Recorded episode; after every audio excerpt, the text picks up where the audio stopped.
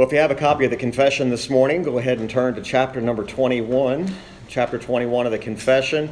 And then also, you can, if you still have your Bibles open at Romans 14, you can stay there, although we'll be looking at some various passages this morning as we introduce this particular chapter entitled Of Christian Liberty and Liberty of Conscience. Of Christian Liberty and Liberty of Conscience.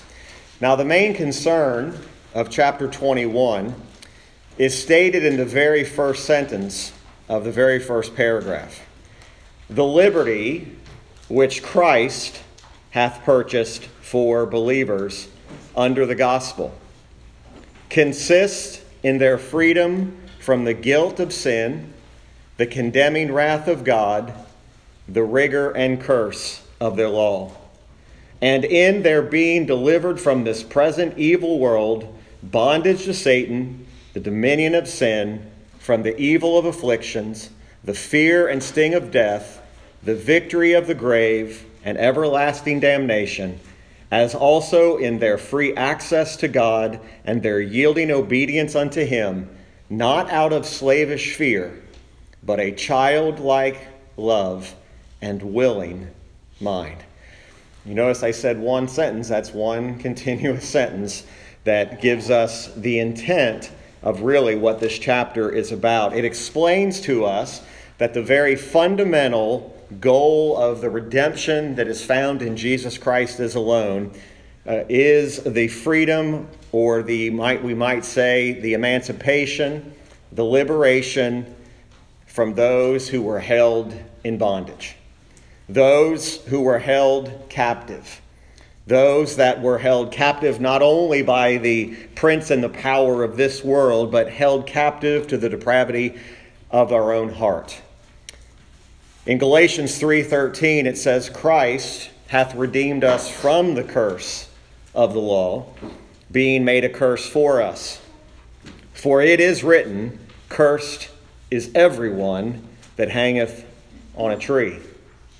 Galatians 1 4, who, Christ, gave himself for our sins, that he might deliver us from this present evil world according to the will of God and our Father, to whom be glory forever and ever. Amen. So, this morning we're going to primarily deal with this chapter by means of an introduction.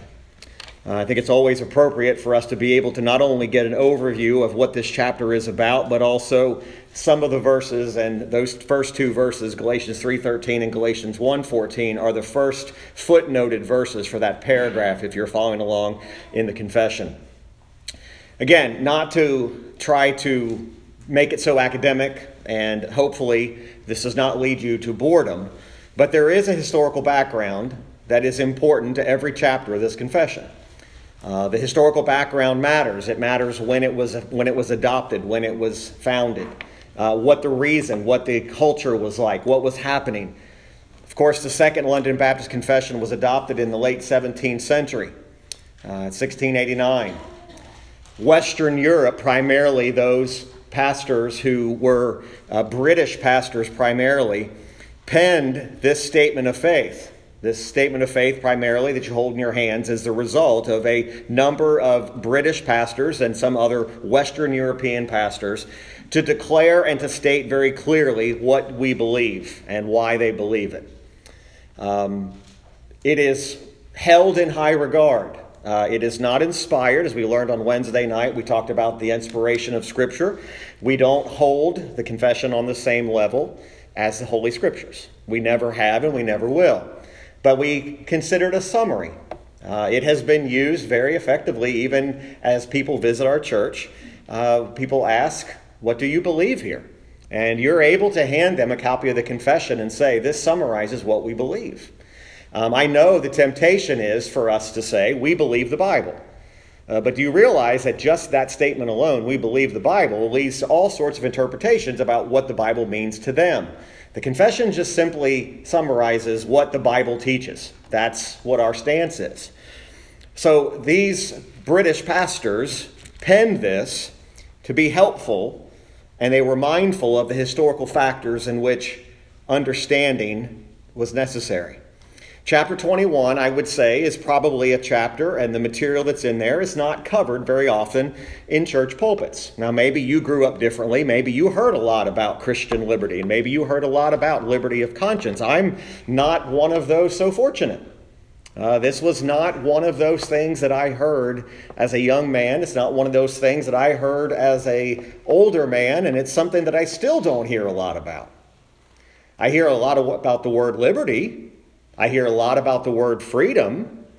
I hear liberty in, in reference to the United States of America, and I'm afraid what has happened is we as the church have taken the word liberty and we've tried to equate it to what liberty means with regard to our country and freedom with regard to our country. And the confession writers were very careful in saying, this is not what we're talking about. Now, again, you say, well, they're not, they were not American, they were British. It doesn't matter. What they were doing was in a pushback against a common thought process that had infiltrated society. So they're historical factors. At the end of the 1600s, this will give you some good background. Again, I hope this does not bring you to uh, too dry because I think it's very important. There were many people at the end of the 1600s who believed that the church was the supreme human authority.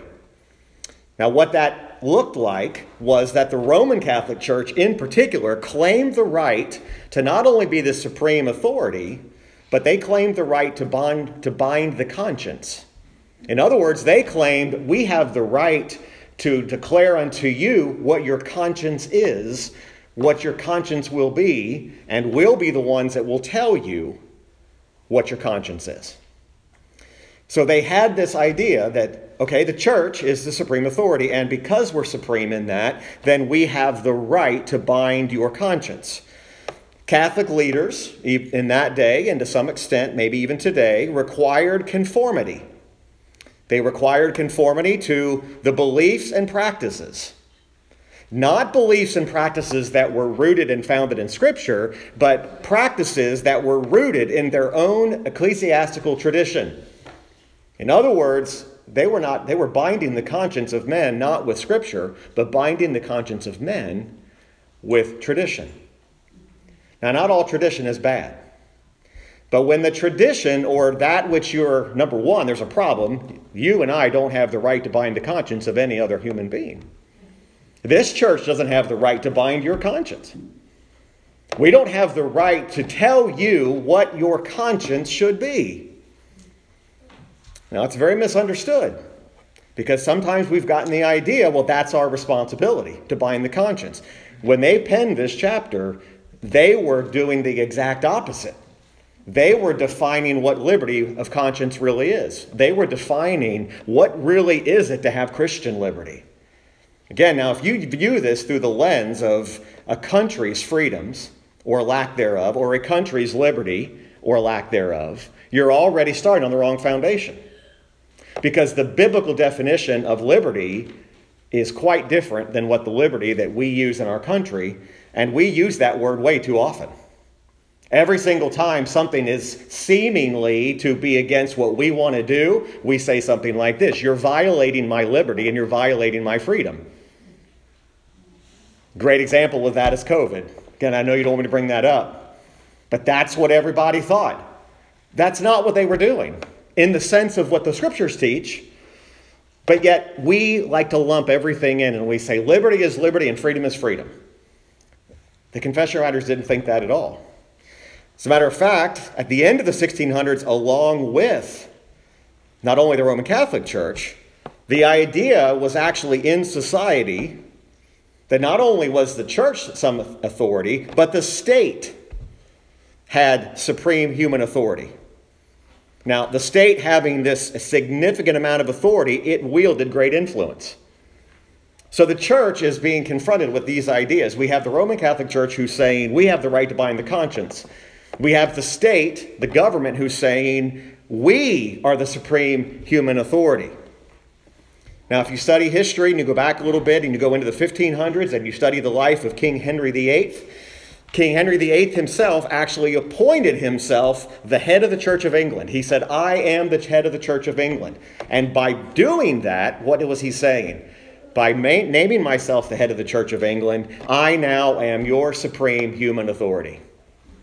So you have the Catholic Church and you have King Henry VIII saying the state has the right to dictate to you not only what you do, but we actually have the right to bind your conscience. Now, the emphasis of chapter 21 asserts that the Bible teaches that neither the church nor the state has supreme authority over the believer. Now, I've been in some churches, again, you can, you can disagree with me on this. I'll beg to differ with you.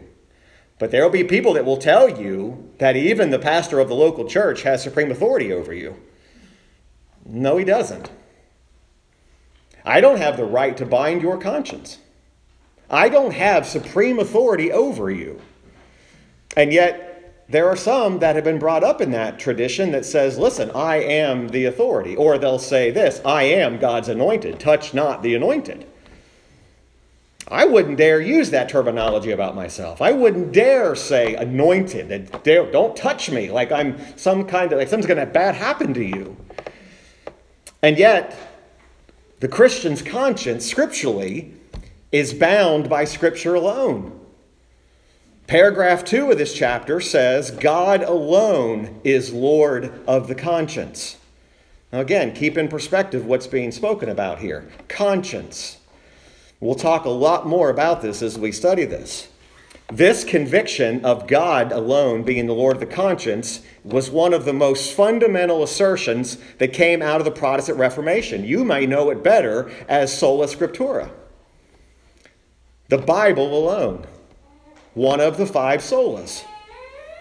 It's a hallmark of Reformed theology, sola scriptura. That five solas didn't just come out of nothing.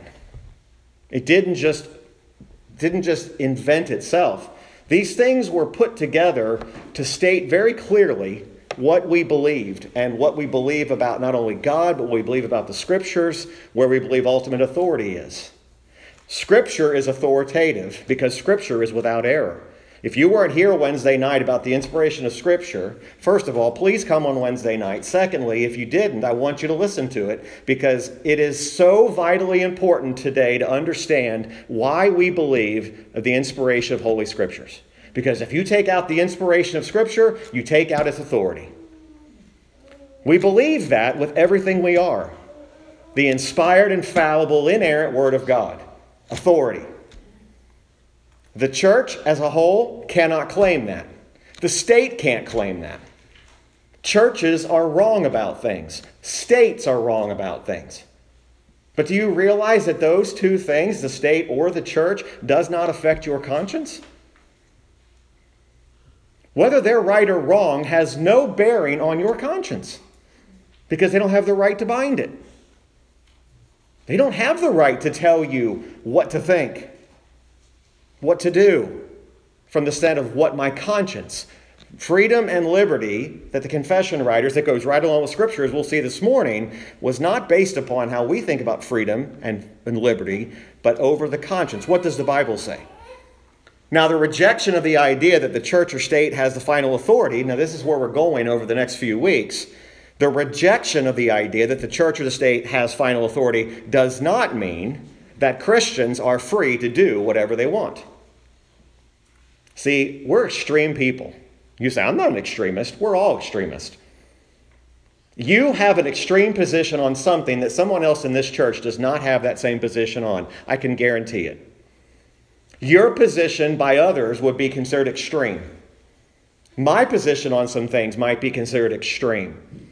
But understand this that just because the state and just because the church does not have supreme authority doesn't mean we can just say, oh, good, we can all do whatever we want now, because nobody has authority over us. You couldn't be more wrong. Because the reality is here is what the definition of what true Christian liberty is. You see, Christian liberty is the freedom to think and act as we should think and act. That doesn't say anything about I get to do whatever I want to do. No, Christian liberty is the freedom to think and act as we should think and act. Notice two parts to that how we should think and how we should act. It's not binding your conscience, it's using the authority of Scripture and saying, here's what how we should think as believers. Here's how we should think, but not just think, here's how we should act. That's true liberty. That's true freedom. Again, let's open that wound again. During COVID, what do we have freedom to do? To think rightly and act rightly. Not everybody did. Today is not about what position on what side you're on of that. Quite frankly, at this point, I don't care what position you had on that. But our freedom and our liberty was always the same to act right and to think right. Period. Some churches, some individuals, some people, maybe us too, I don't know, failed to think right and act right. They used some authority to say, we don't have to. Show me where we have to, instead of how do I think right and how do I act right. You see, one of the main hallmarks of Sola Scriptura, I know we like to claim all these things. We would love to have it on the walls. I'm a, I'm a five solas guy because they all sound so cool. They have this really neat sound to them Sola Scriptura. And we like to sound all holy and theological and high and mighty, but yet we have no desire or fruit in our life that says we think right and we act right, but we're five sola guys. That's not what it's about. If Scripture alone is your true authority, then that means you should know how to act and think right. What is acting and thinking right? According to what the Bible says, not according to what you think it says not what you want it to say, but what the inspired, infallible, and errant Word of God says. Because this is God's Word. So, Christian liberty is the freedom to think and act as we should. The writers of the confession understood. See if this sounds like our nation, okay? This is 16, late 1600s. The writers of the confession understood that there was a real danger of people overreacting. I'm glad our church is not a church of overreactors. I'm glad when something comes, we all just remain steadfast and sure, and we say, here's what the Bible says. Every one of us overreacts to everything. Everything is the end of the world. You're taking every freedom, every liberty I have. What's this nation coming to? And yet you forget about who and what you are in Christ. Because you're thinking through the lens of how's this going to affect me? So they understood there's a danger of overreacting against, watch, listen to this, overreacting against the abuse of authority. Again, COVID proved what authority do they have in my life? I don't have to do. All I would ask is did you act and think right about that situation? That's between you and God. That's the liberty of your conscience. Right? But we have to keep in mind that there is also not only were they guarding against overreacting against the abuse of authority, because overreacting to the abuse of authority turns liberty into a license. In other words, if I think that the, the authority is abusing its power, then I think the only right thing to do is to use my liberty as a license to do wrong. Liberty don't miss this. Liberty can be abused just as easily as authority can. See, we all talk about people shouldn't abuse their authority, but have you ever heard any messages about abusing your liberty? I can count on one hand how many messages in my life. You say, maybe, maybe you don't listen to enough sermons, Pastor. Maybe you're right. I don't hear a lot about abusing your liberty.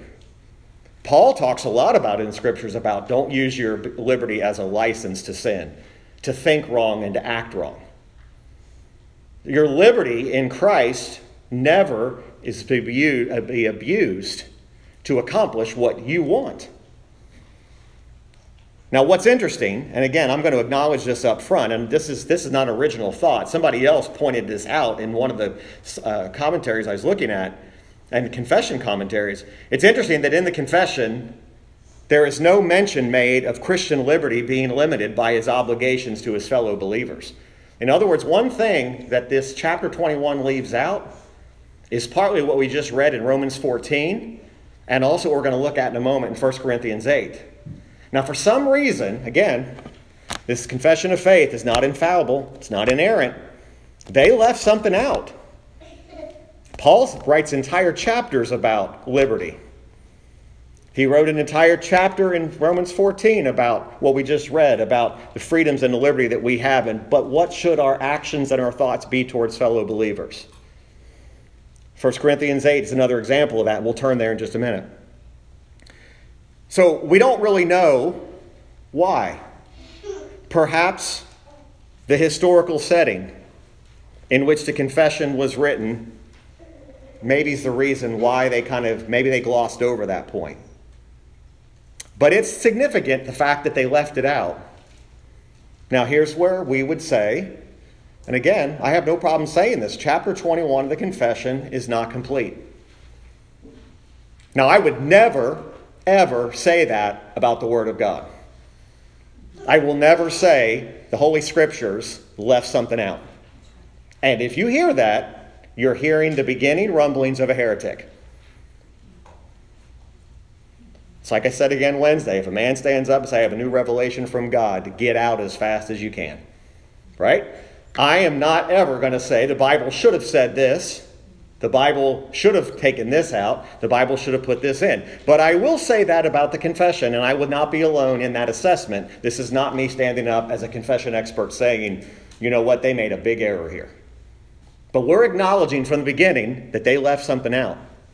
Because not only is our liberty, this freedom, and it's not to be abused, but it also cannot be disconnected or disjointed from how we treat other believers. So then, now, how can I abuse my liberty?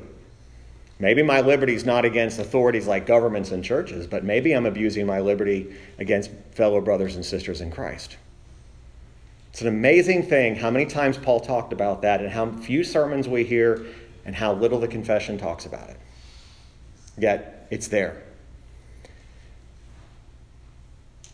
So, whatever the difference is and why, we want to strive to accurately understand what does the Bible teach on the subject of Christian liberty and liberty of conscience. Now, let's look at 1 Corinthians 8. Again, today we're not doing a lot of exposition, but I do want you just to see as we introduce this chapter.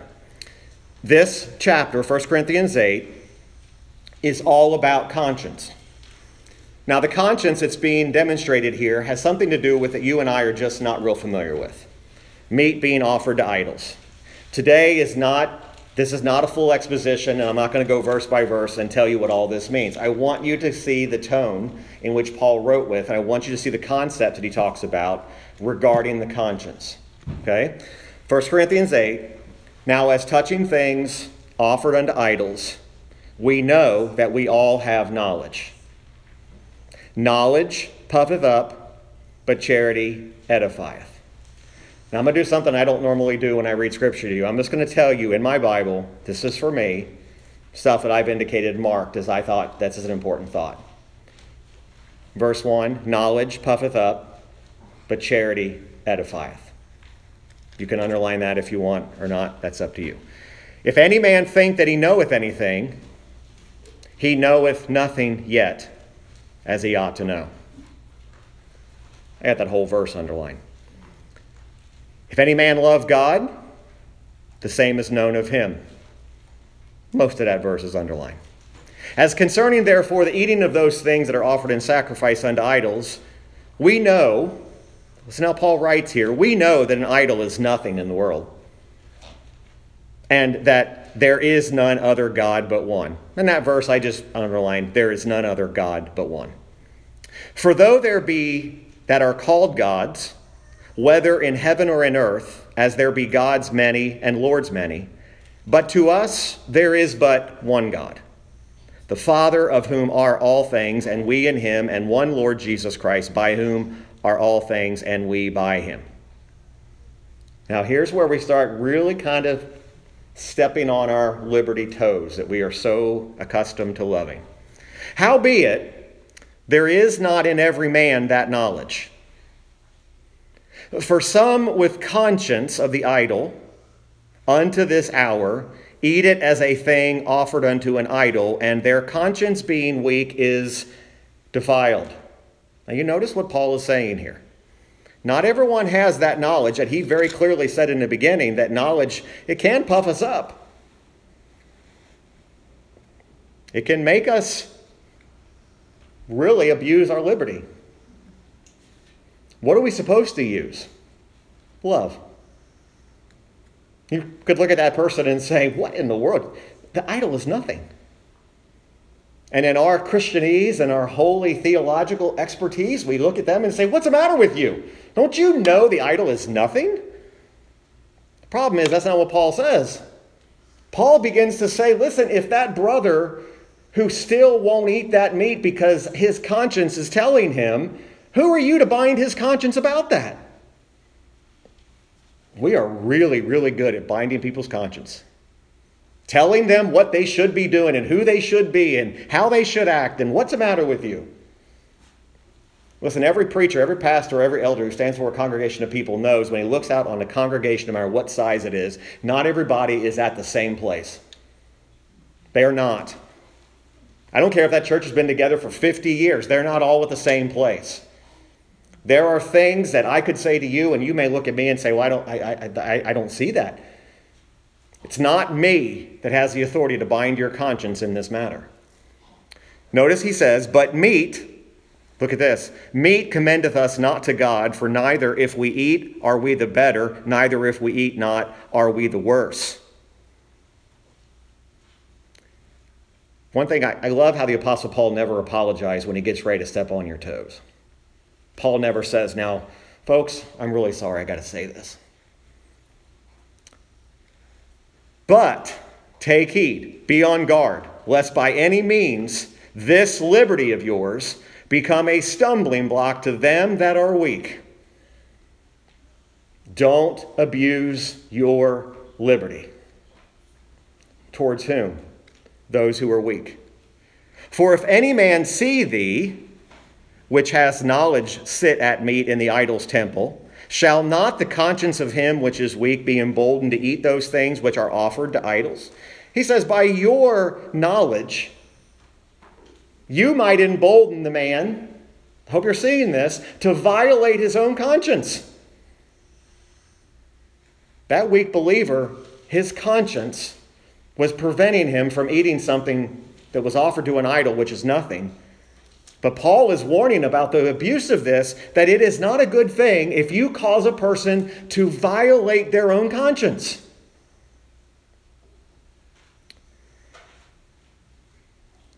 And through thy knowledge, he keeps going back to knowledge. Remember, knowledge puffeth, puffeth up.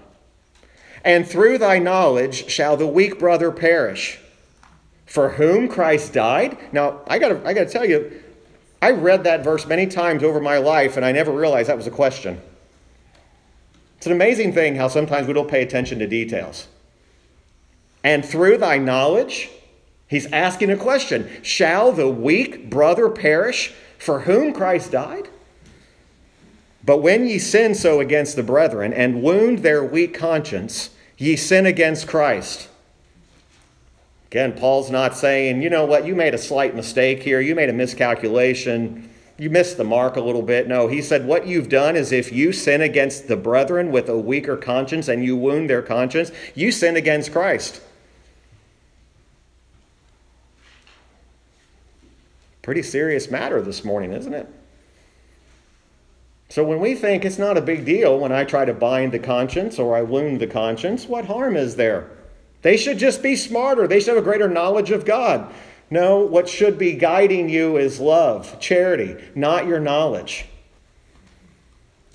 Knowledge puffs up. Wherefore, again, you want liberty? Here it is the freedom to act and think right. Paul says it very clearly. Wherefore, if meat make my brother if, if meat, wherefore, if meat make my brother to off offend, look, look what he says. If the meat that's nothing makes my brother offend, here's the proper use of your liberty. I will eat no flesh while the world standeth, lest I make my brother to offend.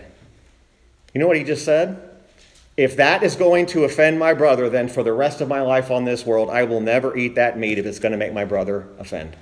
And wound his conscience. Oh my goodness, the conviction of the Holy Spirit pierces your heart with that thought. Of how many times have we tried to bind the conscience, and how many times have each one of us in this room wounded the conscience of a weaker believer? Because I don't think there's anybody in this room that's innocent of that. We've all done it at some point where we have allowed knowledge to puff us up and we've not been guided by love. And yet, it's not a message that you hear very often. Now, again, why the confession writers left that part out, I can't give you an answer. What I'm thankful for is God's word didn't leave it out. If you look at that confession, just, just briefly, and you look at all of the verses, whether you go to chapter 1 you go to chapter or paragraph 1, paragraph 2, paragraph 3. Guess what you don't see? You don't see 1 Corinthians 8 and you don't see Romans 14 as a footnoted passage. The confession writers omitted it. They either missed it or they just left it out. Now, here's what my personal opinion is. Again, it's not inspired scripture, so you can't call me a heretic for what the confession writer said. I think they were so driven by the societal occurrences of the day about the influence and the pressures of the Roman Catholic Church and the state authority, that chapter 21 was a direct response to that. Now, again, the Baptist Confession of Faith was not a brand new document. It's taken mostly from the Westminster Confession of Faith with some variations that are very important and vitally why we as Baptists took those positions. But it's an omission. There's no question about it. So we see here that there is a significant understanding that we need to be brought to in understanding what liberty of conscience is. Let me quickly just give us a summary of where we're going over the next few weeks. Chapter 21 has three paragraphs. So next week, paragraph 1 answers the basic question What is Christian liberty? That one paragraph consists of two main thoughts or two main themes. First, it emphasizes what the Christian has been set free from, but it also teaches what the believer has been liberated unto. You see, we're not just free from something, we're free from something liberated and to be given over to something else.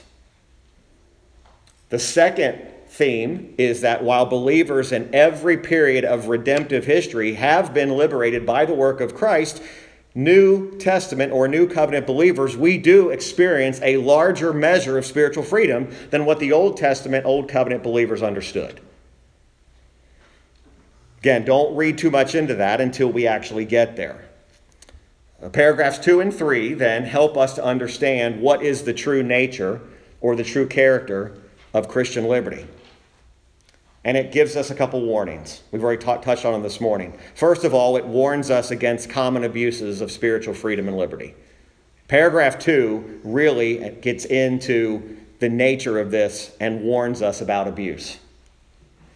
Paragraph 2, again, we've already mentioned this God alone is the Lord of the conscience. It warns against the danger of requiring compliance to man made rules and traditions as if those rules were the commandments of the living God. I didn't realize until I was much older, and, and again, I, I'm hesitant to say this, and I grew up in a lot of environments, a lot of church environments, that my lack of compliance to certain man made rules, that I was actually violating the living God's commandments. And it's only once you start to understand and look back, I wasn't violating God's commandments, I was violating some man's commandments. I have sat under teaching that in, maybe un, unintentional, that's what I like to think. I like to think it's unintentional, that someone was trying to bind my conscience. I didn't, I never heard anything about this really until mid 20s. Um, so again, it's, it's warning against that. And then paragraph three warns against the deadly danger of erroneous thinking. Again, it's, it's wrong thinking. The Christian liberty gives you a license to practice any sin or to do anything that you think is right. Paul made very mention of that. Grace is not a license to sin. There's conclusions. Uh, again, I warned you against this. I'm going to warn it again. Um, New Calvinism, you better pay attention. It is saying that it's okay to use your grace that's in Christ to sin. I don't see that. Look into it. Don't study too deeply, but look into it. Some of your well known pastors are endorsing this, and you need to be careful. There are people that are preaching the doctrines of grace that are not holding to the doctrines of grace that the Bible teaches, they're holding to the new doctrines of grace. With any generation, there's always new teaching that arises on the scene. If it's not the Roman Catholic Church trying to bind the consciences of men, someone else is going to, or someone's going to extreme go the other direction and say, listen, God just wants you to be happy. God just wants you to do whatever you seem seems right in your own eyes. Don't worry about it. You're still saved by grace. But the problem is that's not scriptural teaching. So, a major theme of the New Testament is that of the freedom and liberty a believer enjoys. The Lord Jesus Christ himself in John 8:36 said, "If the Son therefore shall make you free, you shall be free indeed." Galatians 5:1, "Stand fast therefore in the liberty wherewith Notice this again, goes right along with those two verses from Galatians we read, wherewith Christ hath made us free, and be not entangled again with the yoke of bondage. But again, what does the Lord Jesus Christ set us free from? That's really what the question we'll ask next week and answer next week is the first paragraph. What have believers been set free from, and what have they been set free to do? So, God willing, everything we do, of course, is Lord willing. If God allows us to gather again next week, we're going to start considering paragraph one. What is Christian liberty? Not only what does it look like, what are we free from, but what are we also called unto? And I hope it'll be a great encouragement to us.